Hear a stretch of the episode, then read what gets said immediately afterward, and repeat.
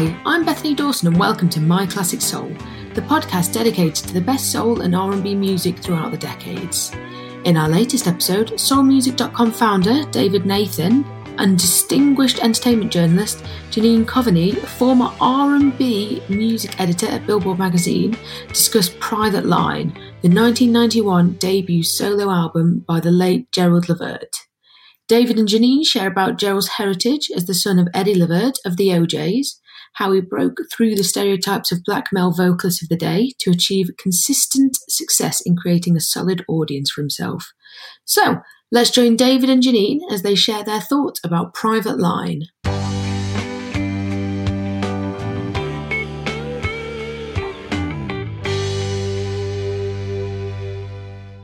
Today, Janine, we're going to talk about somebody that we both had the opportunity to meet. Yeah. Um, and really uh, made a, a, massive difference um, in the world of soul music, and of course, came from a heritage of, of great soul music singing. And we're referring to the late and much missed Gerald Levert. Indeed. And I'm glad to be here to talk with you about him because, you know, he was an important voice. And I think people forget the role that he played in the world of R&B music and entertainment at a time when R&B was kind of changing um, with more hip hop influences, and um, and I'm sure we'll get into that. But yeah, we both got to work and meet Gerald, and so we we have a personal view on um, his story, his music, and his work ethic. So I'm excited to talk about him with you. And, and, what we're going to focus on is actually, uh, as we, you know, focus on his first solo album, um, which uh, was uh, remarkable in as much as it, uh, Am I correct? I think it, it was a platinum album uh, out the gate, as they say, as they used to say. And um, you know, I just think it's worth uh, you know talking a little bit about the setup prior to that and how um, the public became familiar with Gerald uh, through his work with Levert. I was checking one thing which I actually had forgotten about his duet with Miki Howard, uh, which was a phenomenal record. Uh, I think that was one of the first times I became uh, really aware of the power of his soulful voice. Um, so let, us let's, let's go back. Let's talk about Le Groupe Levert a little bit, and then we'll lead up into uh, talking about the the Private Line album. So, do okay. you recall your first time hearing the group Levert? Um, I don't have a specific uh, moment that I remember, but I do recall that it was before I got to Billboard magazine, and um, you know, the song Casanova, which was so catchy and so um, clever, and thinking, wow, the O'Jays have a brand new sound, you know, like because of that voice. I just thought it, it was the O'Jays So it was really fascinating to me that this was Gerald Levert, the next generation of Levert, and kind of bringing that kind of Philly soul, Ohio soul sound into the new generation, you know, into the hip hop, new jack swing generation. And I thought I thought it was clever, and also because of how they looked. That you know, mm-hmm. um, there weren't many plus size uh singer although you know we had luther vandross whose size changed from time to well, time. well yeah. So he was plus and then minus. So yeah i get it. Yeah, yeah so, um, but I liked it. Casanova was such a clever song because of using that cultural reference of who Casanova was, you know, mm-hmm. a lady killer. So, yeah. um, and he's saying, I'm not that. I'm not that. You can trust me. And I think that's a hallmark of all of his songs that mm. he was the lover. He, yeah. he, he was a, a, sincere lover. You know what I mean? He wasn't yeah. out to fool anybody. Yeah. He wasn't a player. Right. Well. Well. Well, we may have been a player in life stage, but that's a different conversation. That's a different story. Yeah. But yeah, I, I agree, Janine. You know, this so interesting when we talk about Levert, uh, uh, the group. Um, well, of course, I do remember Casanova. I think for some reason, the song that always comes to mind for me is "Pop, Pop, Pop, Pop." Goes my mind. I, I don't know how many, that was the right number of pops, but anyway, Um, I think what's so so great about um, uh, because and, and, and there was also a family group in as much as you know it was Yeah. Gerald, his brother, and um, somebody who was not related, Mark Gordon. Uh, Mhm. but still, you know, there was a sense of the continuation of a family tradition. And I, I was trying to think of other trios of that time period, you know, like late 80s. And I was, I couldn't really come up with any. Do you remember Yeah. any trios of that time? Um, After 7, was they were they a trio or a quartet? I, they were, I think they were a quartet. more of a quartet, yeah. Yeah, well, uh, yeah, but but and then they were a little after Levert, you know. So so Levert Yeah. as group comes like in the, the like In the late eighties. yeah, 86, 87. Ginny, was it obvious to you that Gerald was going to have a solo career? Was that inevitable? Do you think?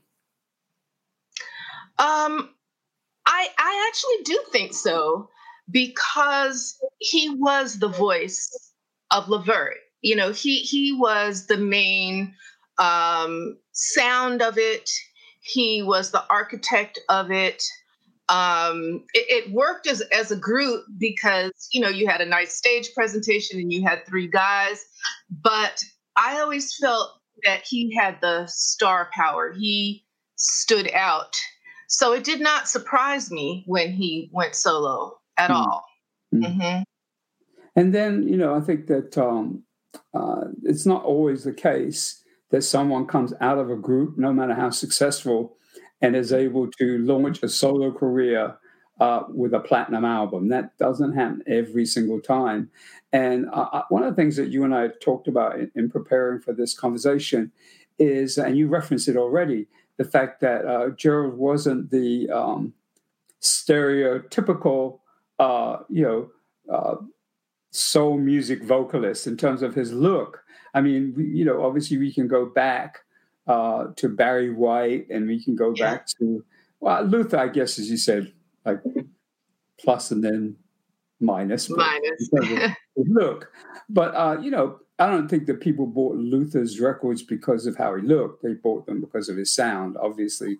But with Barry Mhm. White, you know, if I go back to Barry White, and I kind of think in some ways that that Gerald was kind of a, a, a, in that lineage of guys who were you know bi- you know big guys that Yeah. didn't seem like the natural kind of sex appeal matinee idol of um, you know uh, of some of his contemporaries even at the time. Um, Yeah. So let's, let's talk a little bit about it because I think that I think that has a lot to do with the way he was embraced, particularly by uh, African American women, uh, which was Mhm. a large part of his audience.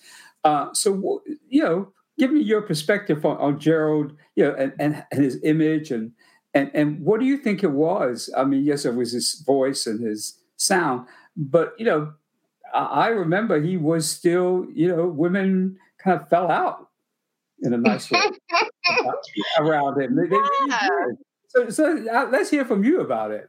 Yeah. Well, I- I do think that he, um, you know, he he was a big guy, but he was one of those, you know, big teddy bear, lovable guys. He he was nimble on his feet. He could sing. He was charming. He had a great uh, smile. He um, he charmed people wherever he went, and we can attest to that on a personal level. And that's what he did in the in the business. So um, in terms of being a romantic idol, you know, my mother used to say there's a lid for every pot. And you know, and not everybody, you know, some people like a larger guy, some got like a more muscle guy, some guys like a tall guy. You know, he, there's someone for everyone, and and Gerald seemed to kind of he he was bigger, bigger than his presentation, and and Yeah. that was um attractive. That was attractive about him. He wasn't shy. He wasn't hiding it.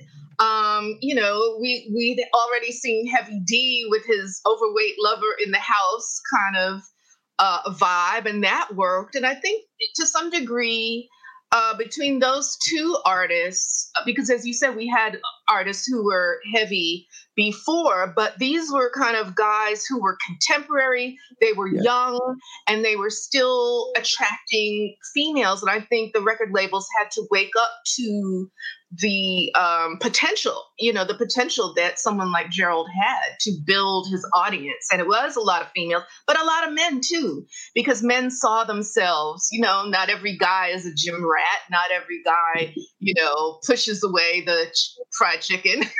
you know, Gerald represented them too, you know, so that was part of it.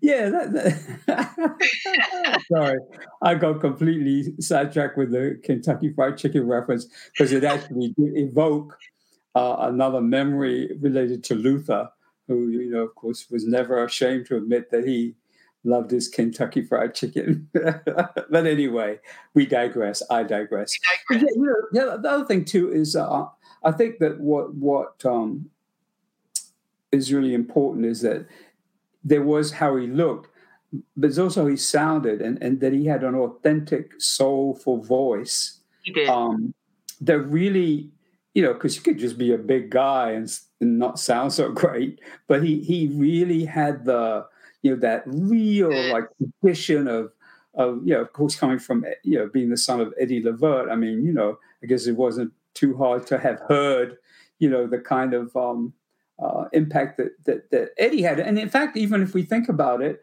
you know, Eddie and the O'Jays. I mean, they also weren't like, you know, they weren't. Um, Typical they weren't, matinee yeah, I mean, they, they weren't yeah. like the, they weren't, you know, um, I'm trying to think of a contemporary group to the to the O'Jays, but in terms of their look, I mean, they weren't, you know, they weren't pin-up idols, shall we say, but right. it was their it was their sound and, and and the soulful sound. And you know, as I was listening to the solo album, you know, which we're going to talk about private more, a private line, you know, I was really struck by um, how uh, m- much Gerald's like soul, that soulful feeling, that intensity came through on some of the tracks. So let, us launch right into it. So let, us talk about uh, title track, Private Line, because you and I did have a little conversation about that prior to uh, the the podcast. So, would you like to share with everyone what you thought Private Line was about? Well, it's funny because it had been many years since I'd I'd heard it, and so I listened again. And um, as as you say, he he has that wonderful voice that's the bridge from his father's generation to the the newer generation. But also he his songwriting kind of pins it to the times okay? And that happens often. Because i thought private line as i recalled it was going to be a song lyrically that said girl you can call me on your private on my private line you can call me anytime you know that kind of a thing i'm available in other words for romance but when i listened to it again i realized that the mm-hmm. lyrics were not saying that they were saying you and I are broken up. I don't want to hear from you anymore. Stop calling me. You cannot have my private line. You can call my service. You can call my service as many times as you want. That's what the song says. Because I don't want my heart broken anymore. And so I was kind of stunned by that reference, that twist on the idea, because as you mentioned when we talked, there's so many songs begging a romantic interest. Please call me, please call me. So, yeah. Yeah. what's your response? Well, uh, let, us play a, before we, before we go to my response. Let's uh, have uh, let's hear some of Private Line.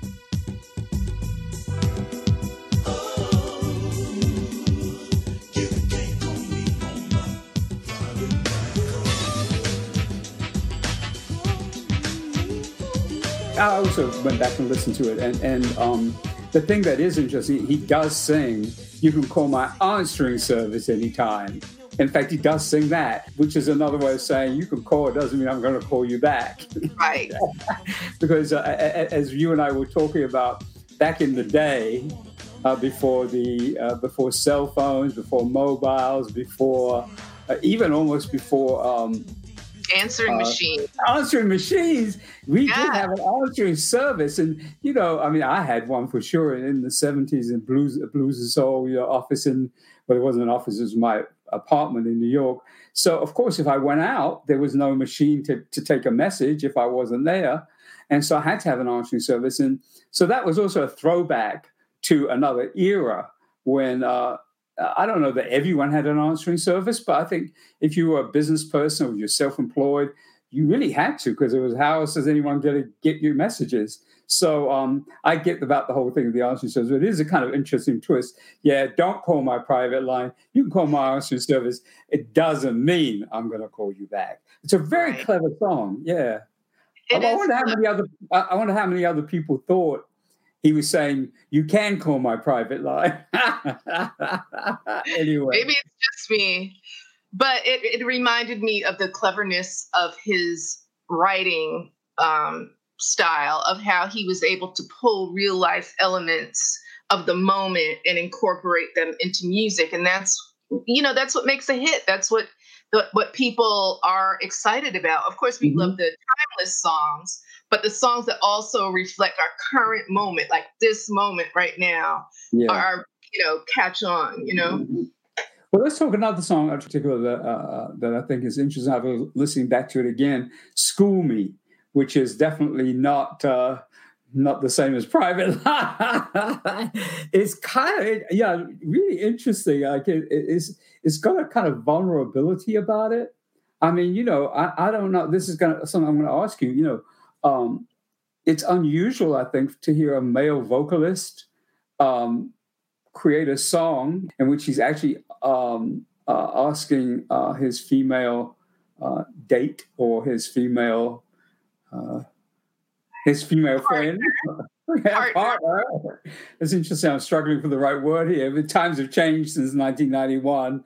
I yeah. don't know. Yeah. Um, his boo, his bay. Yeah, yeah, yeah, exactly. Yeah, exactly. Yeah.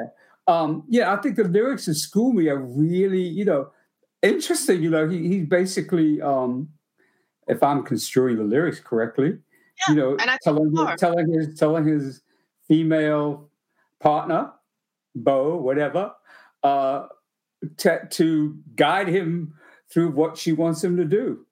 Yeah, tell Am me what correct? to do. Yeah tell me tell me what you like and you know i'm i'm ready to learn and um i do think that that is you know a rare quality um to to to say that in a relationship because you know men a lot of men you know their ego in real life they um you know they might not ask they might not you know, it's Gerald is saying to men, it's okay mm-hmm. to let someone else take charge or let some let a woman tell you what she wants. Don't assume you know um, you can be schooled you can learn a few new things. And um, it, it is it again appeals to both women and men you know? I was just going to say that i remember the 90s particularly um, in, in, dating and listening to my friends that there there was you know uh, the ongoing war between the sexes uh, where dating was was difficult and you know a lot of now you have women working as well as men they can both earn. So you have this competition in business and in the bedroom and so you we needed these these kinds of romantic songs to show the equality in relationships. Mm. well, well let's listen to a little bit of school me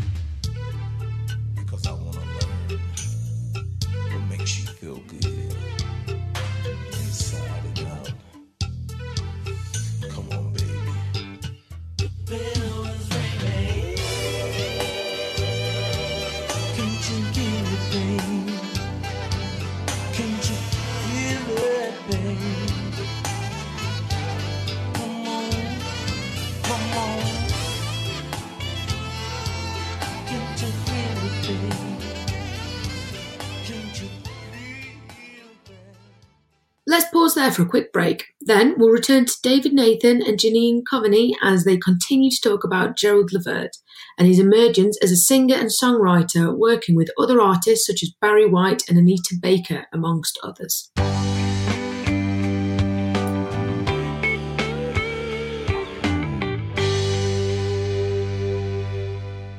Check out In the Meantime by renowned trumpeter Willie Bradley featuring Gerald Alston, the lead singer of the legendary group The Manhattans. This jazzy groove with lyrics right on time with what's happening in the world today is on Soul Music Records, available now on all digital platforms.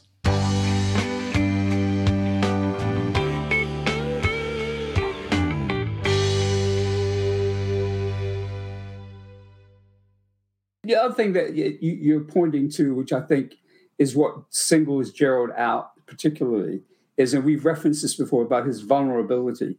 So, you know, to be able to, um, to, for, you know, given the general consensus at the time, you know, the most of the his contemporaries would not have been saying "school me." They would have been saying the opposite. Like, well, I'm trying to think of a, a, a lyrical equivalent that's the opposite. That doesn't make sense, does it? Can you think of anyone of the time period who was saying something not quite like that? Close the door. Turn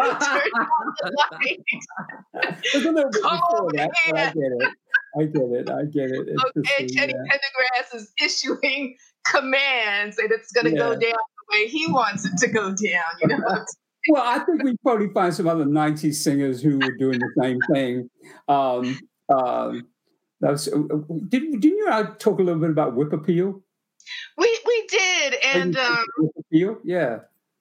Mm-hmm.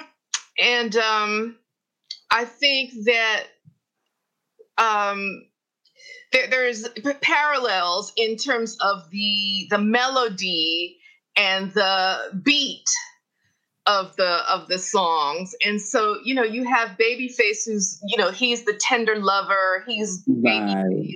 he's the romantic idol and you know he has a very different kind of approach to r&b but also a songwriter and also very attuned to what women want and so but gerald does it in his own his own way you know? and, uh, i don't think that probably had a lot to do with his success because he wasn't you know i, I think this is an important point because I, I, think if you look at the tradition of uh, particularly male vocalists in soul music it's definitely not usually the thing for uh, a man to be saying you know, tell me what you want, tell me what you want me. I mean, you know, part of the appeal of, of, Barry White, I think, was also there was a, that kind of a little bit of that element in what he did.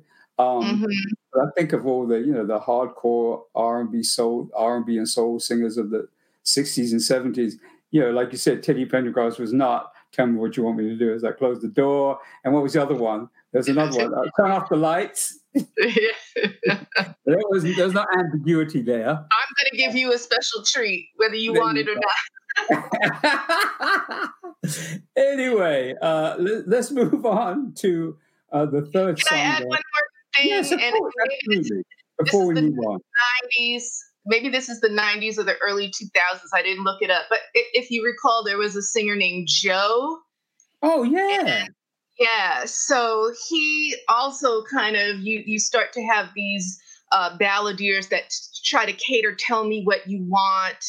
Um, you know, not to be lewd, but his lyric was, I'll go downtown if you need me to go downtown, which people interpreted um, as a particular act. So, so you do have st- some of that starting to happen, but I think Gerald really, um, he, he just made it right as rain, natural, you know. Yeah, to, yeah. To be vulnerable, as you say, vulnerable and romantic. Yes, which leads perfect segue into to the one of the outstanding tracks on on the album, which is his duet with his dad, uh, "Baby Hold On to Me." I mean, that is like for me, that's like quintessential classic soul. Uh, even though, it's, of course, in the '90s, but it's really, you know, it's just so that kind of tradition of the O'Jays and even other groups of the, you know, back in that time, Harold Melvin and the Blue Notes. I mean, just that, or Teddy Pendergrass, of course. You know, that that yeah. whole, um, you know, real like raw, you know, passionate, uh, passionate delivery. Yeah. yeah, and I love that. I loved the performance. I loved how he and his father just really they just sounded great together. Uh, you, what, what, are your thoughts about the about that song? I really love that song too because it again, it's a very romantic song. It has a beautiful melody, beautiful performance. And, you know, being a, a writer, I, I, always listen to lyrics. I, I, very much get into lyrics and how they relate to the times and what, what they're trying to say about relationships. And um, it reminds me that a lot of times, you know, people want what they want and they tend to um, don't appreciate what they have you know mm-hmm. and the song is is basically saying you know i'm it you know I, as mm-hmm. a man i'm it don't overlook me you know i'm special you're not going to get someone who loves you like i do think again mm-hmm. and i think that's um something that young women and young men tend to forget you know they they want what they want in relationships and this is slow down wait a minute mm-hmm. i'm being honest with you yes. with this message. And it's very touching. It's very touching. Yeah. Well, I just checked. Uh, I was just kind of away from the screen for a moment to look at something, and turned out that that was actually uh, Gerald's um, second biggest pop hit, mm. which is interesting.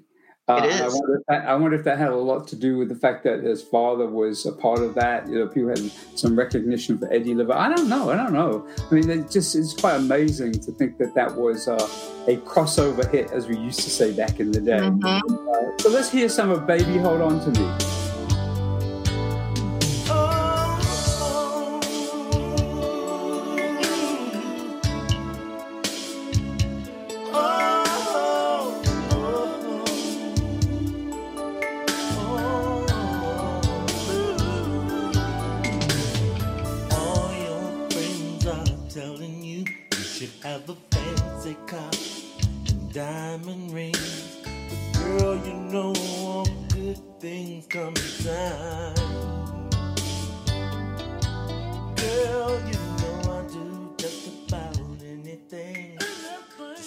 One of the things that I think that um, was a, a, concern for Gerald, and, and, we both had conversations, I think, with him later in his career, um, is that he, he he did feel some sense of frustration. I mean, his private line, the album Platinum, uh, Groove On you know, come, comes out in uh, 1994, and it, it's a, a, platinum album yeah, again, you know, which is it's phenomenal to have two in a row like that. Um, and then you know other albums followed, but they didn't. He never quite. They never quite crossed over, as we said, to to to a pop mainstream audience. And I know that um, that was one of his frustrations as his career continued, as he really became a part of mainstream uh, soul music and R and B, but never quite was able to um, capture that pop audience. Why why do you think that was? Well, I think the the same things that made him so popular with the R&B audience were some of the things that maybe didn't translate as well to the pop audience. Um, you know, he, he wasn't a matinee idol. He had that very rough, soulful voice.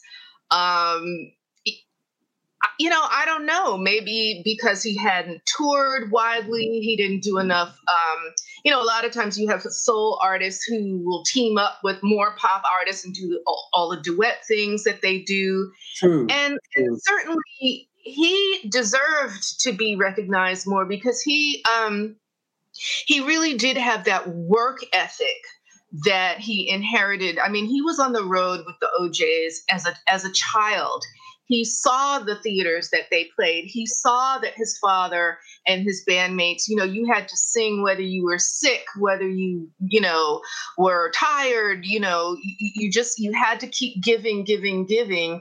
And, you know, he was tireless in that way in, in mm. performing, but maybe where he performed and some of the strategic um, moves that he made didn't move him closer to the pop audience and i think that's that's a shame you know mm-hmm.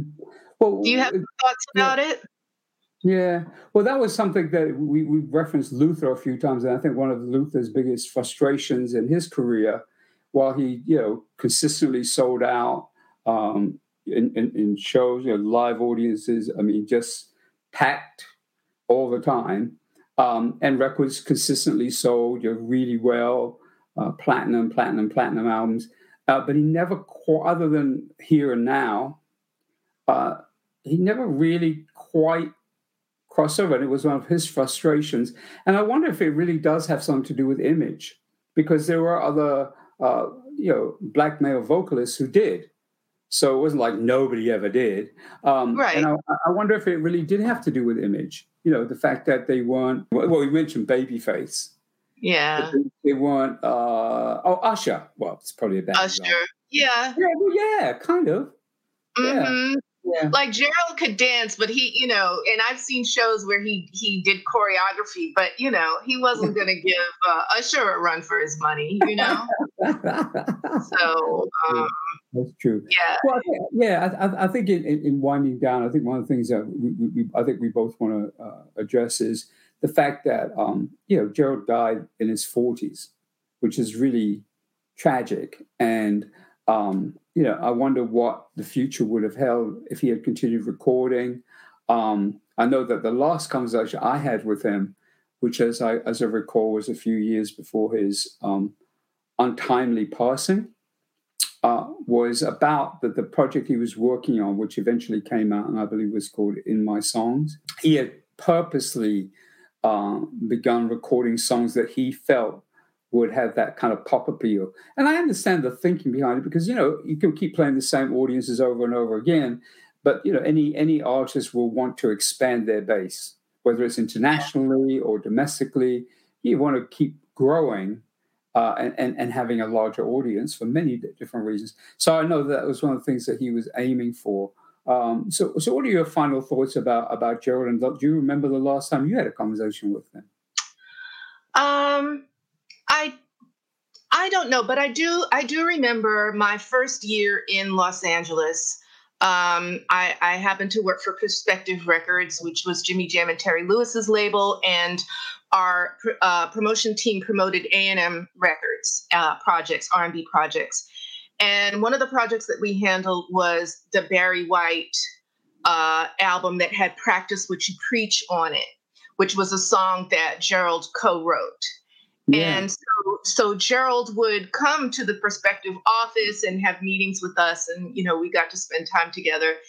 And so, what impressed me about him in general was, you know, he was bred in music. I don't know what else he would have done if he didn't have music. That's what he knew: music, writing, performing, and and sharing his gifts with others. Sharing songs. He wrote a lot of songs for other people um, which I don't know is is well known. But he also was active in um, trying to launch other talents. So I remember he had a girl group that was signed to Perspective, and that was another reason why we wow. spent a lot of time with really? him. And unfortunately, the the group, I, I believe it was three girls. Mm-hmm. They were called Drama just D R A M A drama.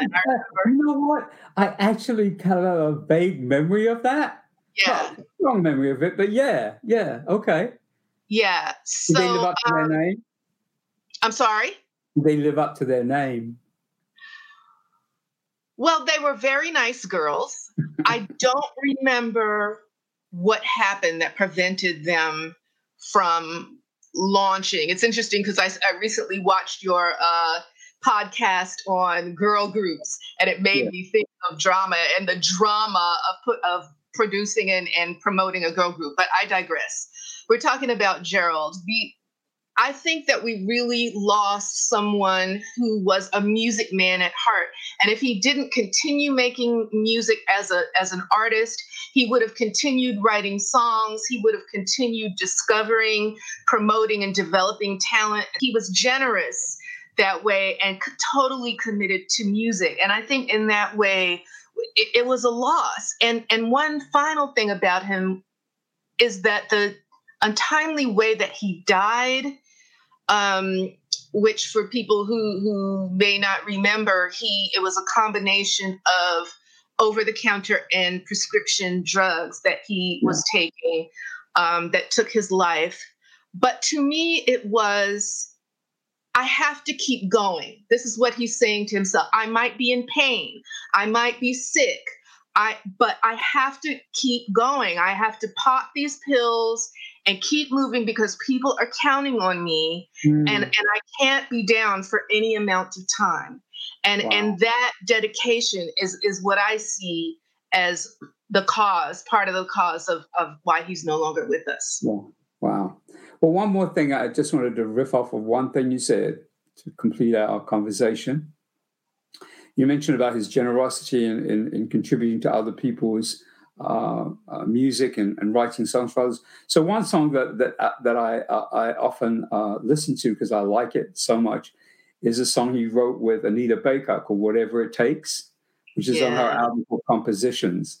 And I mean that's just example of, of, of the diversity of his talent that he could. He and I agree with you. I think that if at some point he had decided, well, I don't want to keep making albums myself um, I want to just develop myself more as a producer and a songwriter. Of course, we didn't. That would have been a, a, a great fulfillment for him. I think one thing we forgot to mention, so we might as well address it in our final moments, is uh, when he teamed up with uh, Keith Sweat and Johnny Gill for the LSG uh, albums, two albums, and tours, mm-hmm. which I think was a very smart move and did expand his audience to uh, include the audiences of people like Johnny and and Keith, which were a little different. They weren't exactly yeah. all the same audience. So, yeah, is there anything you want to say in passing, complete our, our Gerald Levert conversation about LSG?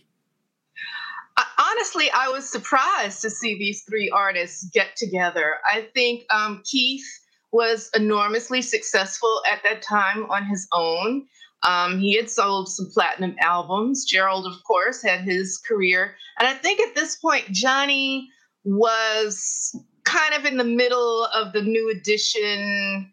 You know, he'd had solo albums, obviously, that had done well for him. He had the My My My thing, but um, you know, to get together to to join forces that way was unusual and fun for the for the audience. And you know, they had a huge hit um, with their first single. I think it was called My Body. That's right.